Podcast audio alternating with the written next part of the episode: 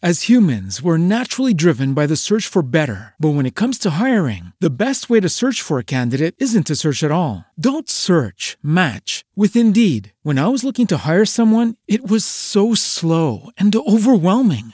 I wish I had used Indeed. If you need to hire, you need Indeed. Indeed is your matching and hiring platform, with over three hundred fifty million global monthly visitors according to Indeed data, and a matching engine that helps you find quality candidates fast. Ditch the busy work. Use Indeed for scheduling, screening, and messaging so you can connect with candidates faster. And Indeed doesn't just help you hire faster. ninety-three percent of employers agree Indeed delivers the highest quality matches compared to other job sites, according to a recent Indeed survey. And listeners of this show will get a seventy-five dollars sponsored job credit to get your jobs more visibility at Indeed.com slash podcast. That's Indeed.com slash podcast. Terms and conditions apply. As humans, we're naturally driven by the search for better. But when it comes to hiring, the best way to search for a candidate isn't to search at all. Don't search, match with Indeed. When I was looking to hire someone, it was so slow and overwhelming. I wish I had used Indeed. If you need to hire, you need Indeed. Indeed is your matching and hiring platform, with over three hundred fifty million global monthly visitors according to Indeed data, and a matching engine that helps you find quality candidates fast. Ditch the busy work. Use Indeed for scheduling, screening, and messaging so you can connect with candidates faster. And Indeed doesn't just help you hire faster. ninety-three percent of employers agree Indeed delivers the highest quality matches compared to other job sites, according to a recent Indeed survey. And listeners of this show will get a seventy-five dollars sponsored job credit to get your jobs more visibility at Indeed.com slash podcast. That's Indeed.com slash podcast. Terms and conditions apply.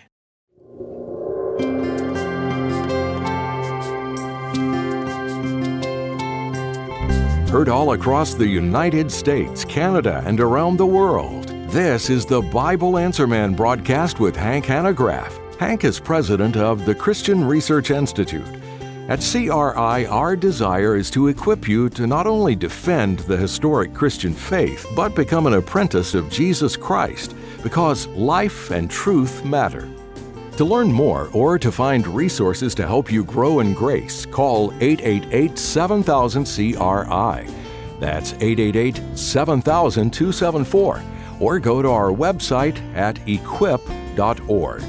The following program was pre-recorded. And now, here's Hank Hanegraaff. Thank you very much, Randy, and I have incarnation on my mind. I've uh, been thinking about the incarnation, well, I guess, for quite a number of days, but today in particular, I was stunned when I read an article in the Washington Post by a pastor, a reverend, Reverend Ruth Everhart. You'd be intrigued by the title. Pastor Everhart writes, quote, "Our culture of purity celebrates the Virgin Mary, and as a rape victim, that hurts me." She goes on to say that church culture tends to be, well, fixated on sexual purity, and that year-round, and especially during Advent. I'm tempted, she says, to blame it on the Virgin Mary. After all, she set an impossibly high bar. Church culture has over-focused on virginity, and in many ways made it into an idol of sexual purity. The bottom line, she says, is to try to be sexually pure is just way too much pressure. And I couldn't help but think as I was reading this article that actually Mary takes the pressure off by being the chosen vessel through whom redemption has been made possible. We can't really emulate her. What we can emulate is her wholehearted devotion to God, her humility, and we can honor her as first among the saints. I love what C S. Lewis said. God became man to turn creatures into sons, not simply to produce better men of the old kind, but to produce a new kind of man. It's not as much about the changed life, it's about what the early church fathers talked about when they talked about the exchanged life, the great exchange. But the more I contemplate incarnation, I suppose the more staggered my imagination becomes, at least properly conceived of. The very thought that the one who spoke in a hundred, well, a hundred billion galaxies now is a small number. I mean, we're recognizing that there are two trillion galaxies, but trillions of galaxies, we can say safely, they leapt into existence. To think that he should cloak himself in human flesh is, well, I suppose unthinkable. To imagine that the very one who knit me together in my mother's womb, and you too, would inhabit Mary's womb, quite simply boggles the mind. And yet that is precisely what Christianity proffers. It offers a creator beyond comprehension who has revealed himself in incarnation. Think about it. Quite literally, coming in flesh. This is the greatest of all revelations. The apostle to the Gentiles, I'm talking about Paul, captured the embodiment of revelation in describing Jesus Christ as, these words are fantastic, the image or the icon, the image of the invisible God. God was pleased, said Paul, to have all his fullness dwell in him, and through him to reconcile to himself all things, whether things on earth or things in heaven, by making peace through his blood shed on the cross. That, then, is the climax of divine revelation, God with us. The infinite has progressively revealed himself in accordance with our finitude. And therefore, prior to Emmanuel, general and special revelation revealed his glory already. But, and just contemplate this, in the incarnation, we have seen his glory. The ineffable comes in incarnation. And that shouldn't make Mary the bad person. we, we can't emulate Mary. She was a chosen vessel of God. We can venerate her, but we cannot emulate her. We can thank her that because she became a vessel, we don't have to become pure in and of ourselves. The incarnate Christ can come and live within us and then change us such that we can become what we were intended to be. Again, not by might nor by power, but by his Spirit. A lot of people hanging on. We'll go right to the phone lines. By the way, I have written a book on incarnation, The Ultimate Self-Revelation of God. It is available through the ministry of the Christian Research Institute. Check it out on the web. equip dot org. First up, Cleo, listening in Missouri. Hi, Cleo. Hi, Hank. Thank you so much for taking my call, and I hope I can put my question to you right. Um, I have a Jewish uh, family that I'm friends with, and I know the Jewish people don't believe that uh, Christ has come. They're still waiting for him. But because they know the Old Testament so well, aren't they calling God a liar because of of, of uh, them not believing his, his words and the prophecy? Well, you know, it's interesting. However you parse this, I think what you said is absolutely true. There's only one who could emerge through the doorway of the Old Testament prophets, and that is Jesus Christ. I actually, in my book, Incarnation, give you a litany of reasons why, and I've associated them with the letters of the alphabet, A through G. His ancestry couldn't have been faked, obviously. His birthplace, of all the towns and hamlets of the world, only one would do. His crucifixion, in other words, the way in which he would die. The date of his visitation given within very narrow historical time parameters. The E, he would be an extraordinary worker of miracles. F, he would fulfill the law and the prophets. Remember what Jesus said, I did not come to abolish the law and the prophets, I came to fulfill them. And that he would be a light to the Gentiles, the G. So his glory could go out to the ends of the earth. So you look at the very narrow parameters, only one can emerge through that doorway, it's Jesus Christ. And that's really why the teachers of the law were said to be those who had committed the unpardonable sin.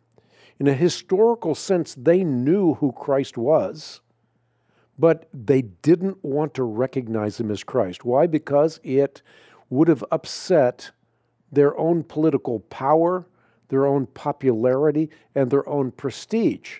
And so instead of recognizing that the temple was now in their midst, they did the unthinkable. They said Jesus is doing what he is doing by the power of Beelzebub, the prince of demons, an unthinkable claim. So yeah, and you know, in the New Testament, you see something very, very similar to that. Think about what John says. Whoever does not believe God has made him a liar because he has not believed in the testimony that God has borne concerning his Son. So God gives a testimony, and instead of saying, this is the testimony of God, I believe God, they deny the testimony of God. Or you think of First John chapter two, who is the liar? It is whoever denies that Jesus is the Christ. Such a person is the Antichrist, denying the Father and the Son. So I think that your words can certainly be contextualized by the Scriptures. But this is such a day of enlightenment. There's so much proof. I, I, I just, it's like, I don't know, I guess like being blind or being trained for so long the same way you just can't see? Well, yes and no. Here's what I would say. God gives plenty of light. You know, if they were blind, then they would not be guilty. But because they actually can see, therefore their guilt remains, the Bible makes plain, right? So the idea here is that we got plenty of light. It's not that we don't have enough light, it's that we don't respond to the light we have. And that's what Jesus said to Nicodemus. He said, light has come into darkness, but men love darkness rather than light because their deeds were evil. But Jesus, in effect, is saying, the problem is not that they didn't have enough light. They're repressing the light that they have. Okay. Well, thank you so much. You've, you've helped me with that. I just uh, I had a hard time trying to understand how their thinking is. And uh, But uh, I love your program, and thank you for taking my call. Well, thank you, Cleo. Appreciate your call. And by the way, I want to thank those that make this radio platform possible because I couldn't be saying what I'm saying without you. So thanks for standing shoulder to shoulder with me in the battle for life and truth. We'll be right back with more. Apologetics, the defense of the faith, is a handmaiden of evangelism and a vital partner of discipleship. With it, the Christian can engage and graciously disarm the generally naive and caricatured objections of skeptics. Without it, one will be unable to withstand the rising tide of militant secularism and anti-Christian thinking. To enable the Christian Research Institute to continue producing quality apologetics resources accessible worldwide, simply call eight eight eight, seven thousand, C R I. That's eight eight eight, seven thousand, C R I or visit equip dot org. Don't tune out. Hank Hanegraaff will be back in a moment.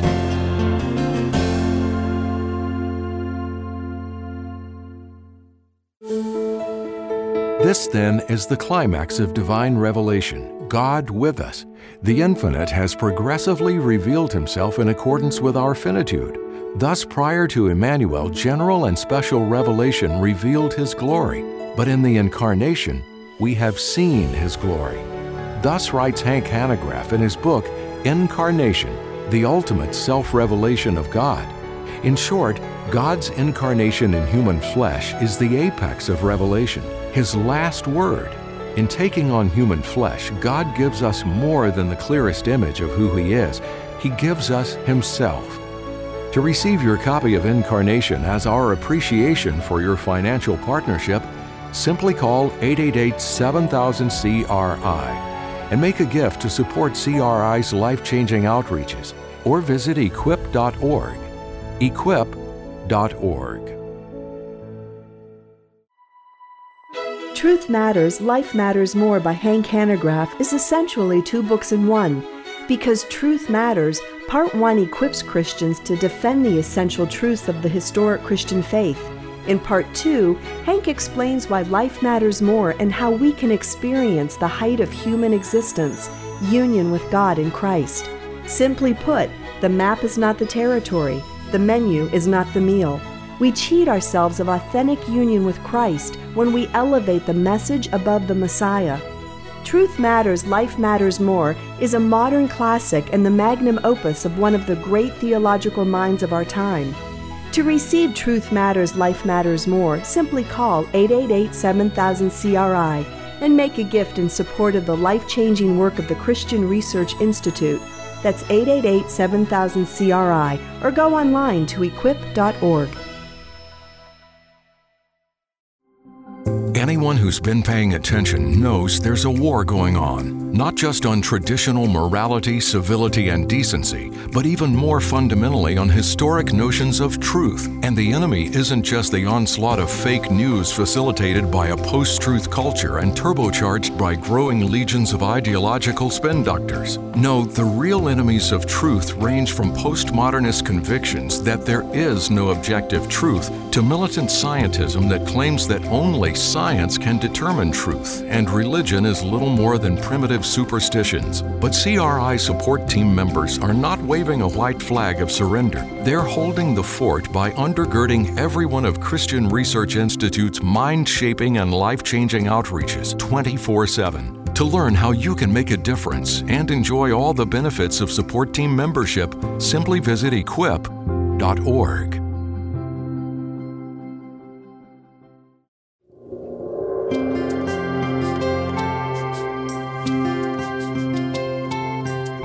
Let's return to your host, Hank Hanegraaff.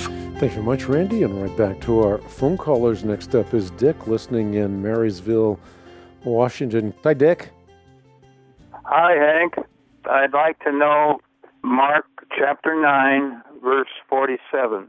Did Jesus ever speak hyperbole, or is this a direct command?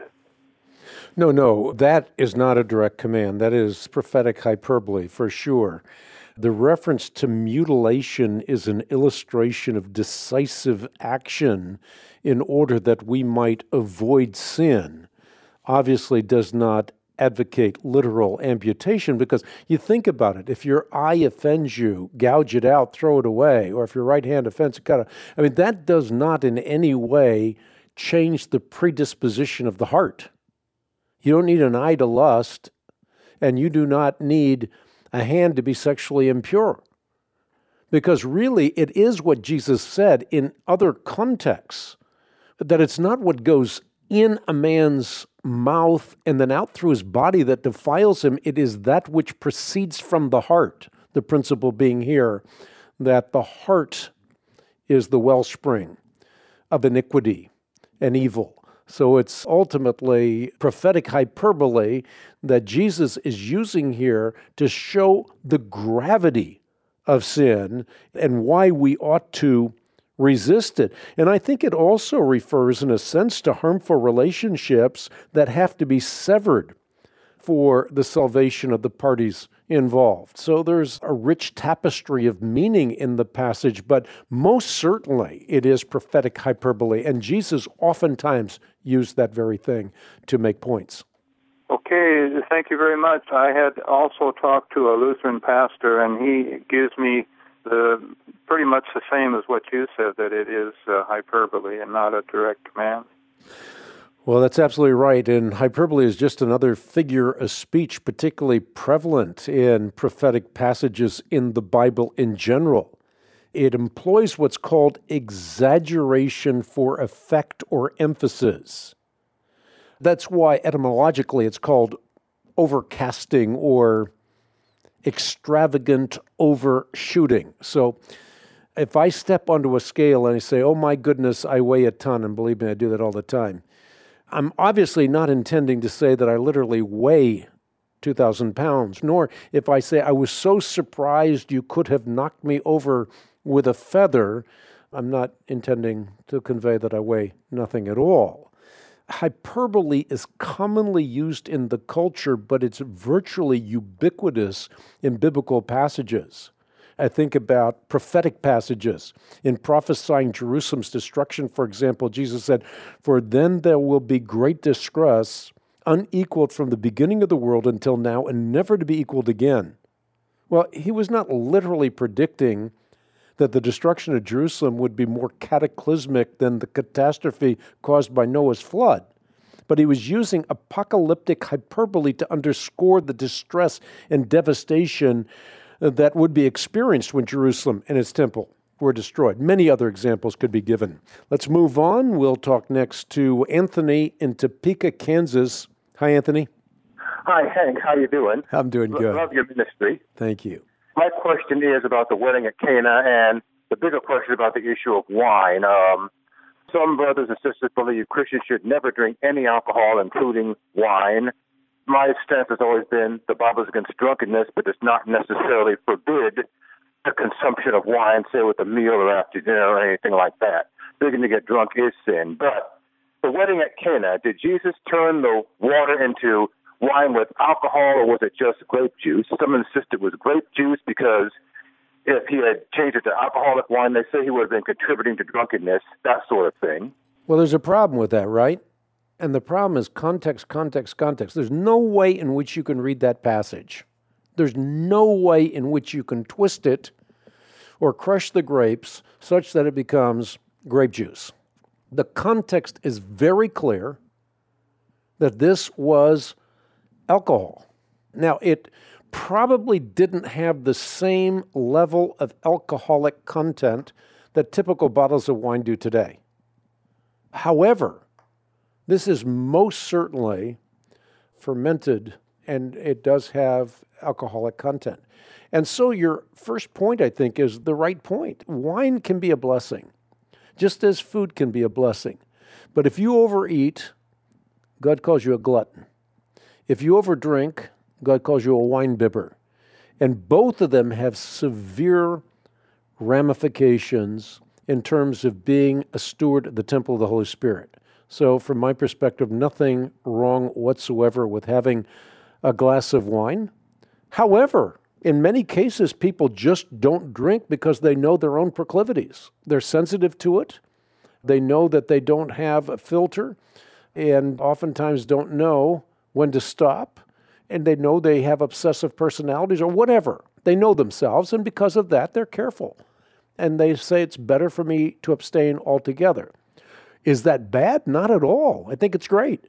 But I don't think that ought to be a universal principle, and certainly we can't make it a principle that is proffered by the first great miracle that Jesus did. Yeah, amen, absolutely. That's, that's pretty much my stance. And there was a time when... Um, Well, we were at dinner with some people, and uh, I asked them, they're from another denomination, would you be offended if I ordered a glass of wine? They said yes. So, end of discussion. I didn't do it. I ordered raspberry lemonade. That's wonderful.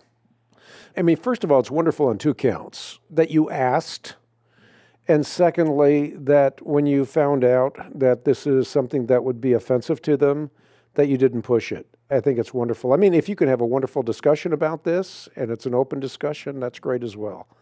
Then both parties can learn something. But I think it's wonderful the way you handled it. Well, absolutely. Uh, amen. Amen, Hank. Merry Christmas to you. Happy New Year. You as well. Thank you. Back to the phone lines. We'll talk to Michelle in Saint Louis, Missouri. Hi, Michelle. Hi, Mister Hanegraaff. My question centers around Isaiah chapter seven, verses ten through sixteen. It's kind of two-part. Um In the first verse, it, the Lord is telling Ahaz to ask the Lord his God for a sign, um, which I didn't think we were supposed to do that. And Ahaz says that he won't do that. And then God goes on to say that he would give a sign. And then he starts talking about the birth of Jesus. And then in chapter, in uh, verses fifteen and sixteen, he talks about Jesus um, eating curds and honey and Um, when he knows how to refuse evil and choose good. And I, that just kind of threw me, and I'd like if you could please explain. It, I I think he was talking about Jesus, but I was confused because of the, you know, knowing how to choose good over evil, please. Yeah, I think what's really important here is what you mentioned in the prologue to your question. Think about this for a moment. Isaiah seven actually opens with intrigue. You have Ahaz. He's the monarch of a tiny kingdom of Judah, and that kingdom is shaken because there are two kings that are on their flank. One is Rezin of Syria, and the other is Pekah of Israel. And those kings are plotting the ruin of Judah. So Isaiah then exhorts Ahaz to trust the Lord with all his heart, to keep calm, don't be afraid, because God is going to take care of those two superpowers on their flank. And though Ahaz was largely faithless, God was faithful. He provides this sign guaranteeing that Pekah and Rezin would come to ruin. The virgin will be with child and will give birth to a son and will call him Emmanuel, promised Isaiah. And before the boy knows enough to reject the wrong and choose the right, the land of the two kings you dread will be laid to waste. So what happens? That is actually fulfilled. You find the fulfillment in Isaiah chapter eight. And it is when Isaiah's wife gives birth to Maharshala Huzbaz. Quick to the plunder is what that means. So it is fulfilled in Isaiah's son, born through his wife, who gave birth in the manner of all women. Now Isaiah takes this passage and he reads a typological meaning into it, which is to say, you will receive temporary salvation from these two superpowers, but it points to a far greater event on the horizon in which Jesus Christ will provide eternal liberation from sin and destruction. So there's a lot going on there. I've written about this in some detail in Has God Spoken, because I want people to understand how typological prophecies work, and this is the quintessential typological prophecy. We are getting precariously close to the end of the broadcast, and I have to tell you, there are so many people that help this minister because they recognize the significance of this ministry, and I'm grateful for that. The ministry is impacting people all over the world. This ministry is making a difference, but it's making a difference because of people just like you. And so I, I thank those, again, from the bottom of my heart that are standing with us prayerfully and financially in the battle for life and truth. Only from the perspective of eternity will you fully understand how God is using you for the extension of His kingdom through this one-of-a-kind ministry outreach. If you can join C R I's monthly support team, be pleased to personalize a book to you, a family member, a friend. Thank you for standing with us. I'll be right back here, Lord willing, tomorrow with more answers to your questions right here on the Bible Answer Man broadcast. Thank you for joining us for the Bible Answer Man broadcast. If you'd like more information about the Christian Research Institute or to order resources, just call eight eight eight, seven thousand, C R I. That's eight eight eight, seven thousand, two seven four. Or visit equip dot org, where you can listen live or download archived broadcasts. Again, that's equip dot org. You can also write to us at Post Office Box eighty-five hundred, Charlotte, North Carolina, zip code two eight two seven one. The Bible Answer Man broadcast is supported by listeners like you. We're on the air because life and truth matter.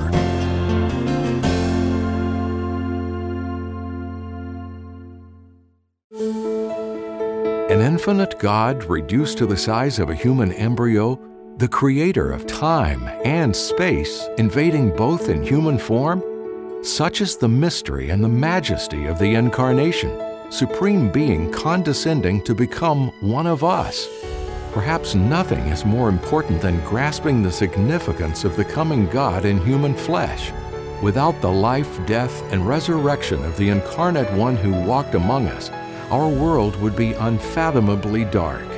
To be equipped as a witness and to be inspired in your walk, you'll want to feast on Hank Hanegraaff's book, Incarnation, the ultimate self-revelation of God. To receive your copy of Incarnation, simply call eight eight eight, seven thousand, C R I and make a gift to support C R I's life-changing outreaches, or visit equip dot org. Equip equip dot org.